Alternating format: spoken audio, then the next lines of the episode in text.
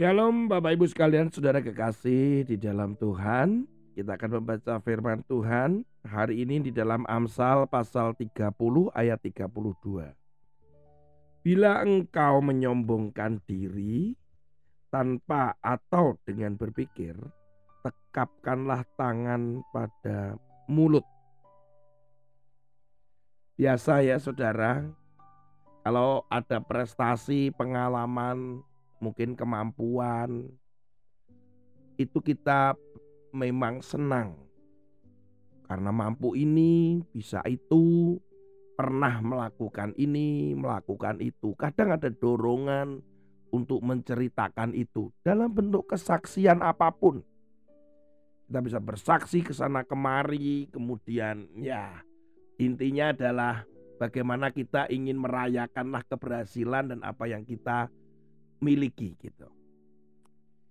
Tetapi sadar atau tidak ternyata sering itu menjadi kesombongan. Firman Tuhan hari ini mengarah kepada apabila itu keluar dari mulut kita ketika kita menceritakan, ketika kita bersaksi, ketika kita ngobrol dengan orang, hati-hati. Ketika sudah mulai ada kesombongan, segera tekapkanlah tangan pada mulutmu. Tanya. Saya jadi ingat anjing. anjing ya. Kaitannya apa dengan anjing? Anjing itu punya alat ya, saudara. Eh, ada alat-alat kalau bapak ibu pergi ke toko pet shop ya, pet shop itu ada alat namanya muzzle, M U Z Z L E, muzzle. Alat ini adalah penutup mulut anjing. Ya, biasanya anjing yang agresif, anjing yang galak, suka menggigit, maka oleh pemiliknya akan diberikan muscle. Karena juga anjing yang suka makan ya sampah, makan apa begitu ketika diajak berjalan ya makanya dia perlu muscle. Memang tidak enak. Ya memang kita nggak tahu ya anjing kita nggak tahu perasaannya anjing, tapi jadi aneh aja karena pasti dia nggak suka lah mulutnya ditutup begitu ya. Bisa dibayangkan bahwa ketika manusia itu berbicara dalam kesombongan itu ditutup mulutnya.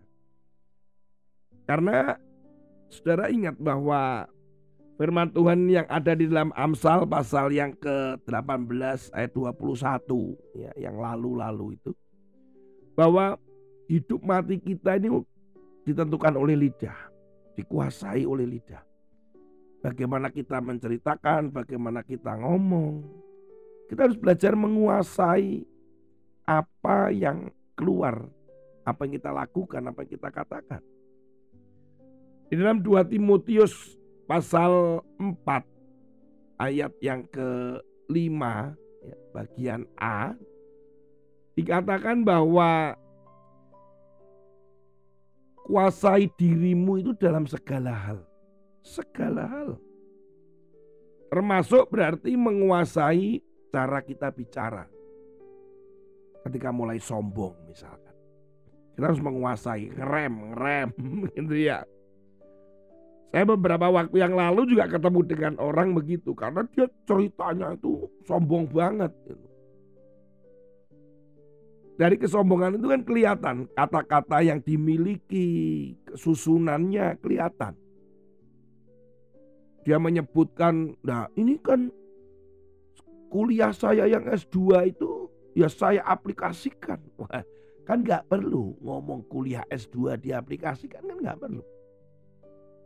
Nah kemudian dari ngobrol, wah saya saya belajar untuk menahan untuk tidak ngomong apa-apa. Dalam arti untuk apa yang sudah kita lakukan, apa yang sudah kita kerjakan. Enggak, saya diem aja. Saya cuma gini, oh gitu. Bagaimana caranya? Kamu dengan siapa? Wih, bagus ya gitu. Jadi ya cuma begitu aja. Wah dia semakin begitu semakin menunjukkan eksisnya gitu ya. Wah dengan ini perusahaan, wah banyak perusahaan ya yang uh, menggunakan jasamu. Wah disebutkan ini dia sebutkan salah satu perusahaan multinasional gitu ya. Wah ini mengatasi wah, kelihatan, kelihatan ini kelihatan. Sudah, setelah itu saya juga nggak ngapa-ngapain. Saya cuma gini, saya minta nomor teleponmu dan seterusnya. Selesai. Kadang kita nggak sadar ya waktu kita ngomong gitu kita nggak sadar. Saya belajar dari seorang hamba Tuhan yang menurut saya terakhir-terakhir ini saya belajar dari beliau. Sehari ini sudah tidak bersama dengan kami karena dia pulang ke luar pulau, dia pulang ke Kupang. Selama hampir satu tahun kami bersama-sama dengan dia, dia uh, bekerja di tempat kami. Kami sebelumnya tidak tahu latar belakangnya dengan banyak. Ternyata setelah sambil berjalan saya tahu bahwa dia adalah uh, uh, lulusan S2 teologi uh, dan dia multi talent Ternyata dia bisa dekorasi, dia bisa mengedit ya. Kemudian dia bisa main musik dengan indah sekali. Dia punya murid saat itu ya, saat itu ada murid yang diajar itu ada 9 sampai 12 orang. Kemudian dia eh, apa namanya eh, seorang youtuber dia buat video klip mengarang lagu waduh luar biasa sekali saudara dia multi talenta dan dia orang yang mau belajar saya lihat bahwa tidak ada kesombongan sedikit pun pada dirinya. Serius. Karena kita-kita aja yang bersama-sama dengan dia hampir satu tahun. Itu tahu siapa dia, talentanya bagaimana.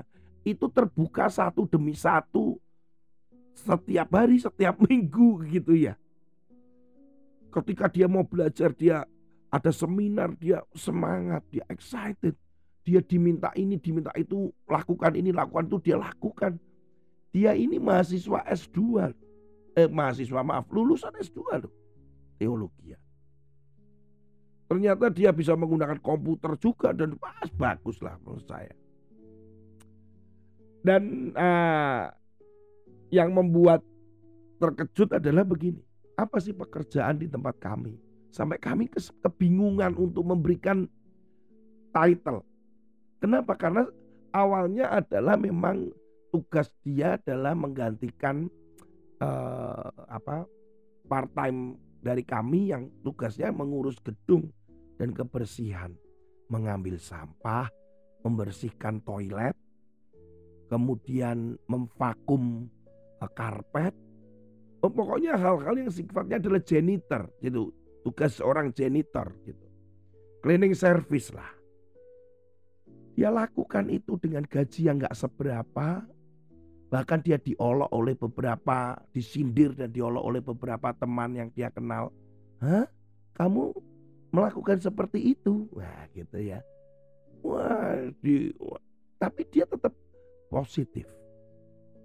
Saya melihat bagaimana dia tidak pernah menyombongkan dirinya. Orang-orang yang seperti ini yang Tuhan pakai. Saya belajar, serius saya belajar. Sementara ada orang yang dengan oh, teologi masternya dia.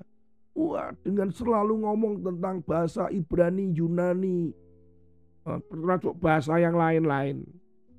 Kemudian memandang rendah orang yang yang baru berkhotbah atau mungkin ah gembala ngerti apa itu gitu. Saya pergi ke luar pulau aja kadang kalau suatu gereja tanya sekolah teologi mana Wah kalau sudah doktor, sudah master gitu ya. Wah. Tapi dia ini enggak. Dia dengan rendah hati, dia mau untuk dia melakukan apa saja. Hari ini kita belajar, Bapak Ibu sekalian, saudara kekasih dalam Tuhan. Kalau sudah mulai ada kesombongan, kalau sudah mulai mulut ini sudah nerocos ke mana-mana, stop, stop, stop. Diberi masel aja. Seperti punya anjing aja ya. Nah, kalau engkau sedang ada di dalam percakapan-percakapan hati-hati. Sebagai peringatan adalah ada di dalam kolose pasal 4 ayat yang ke-6. Hendaklah kata-katamu senantiasa penuh kasih.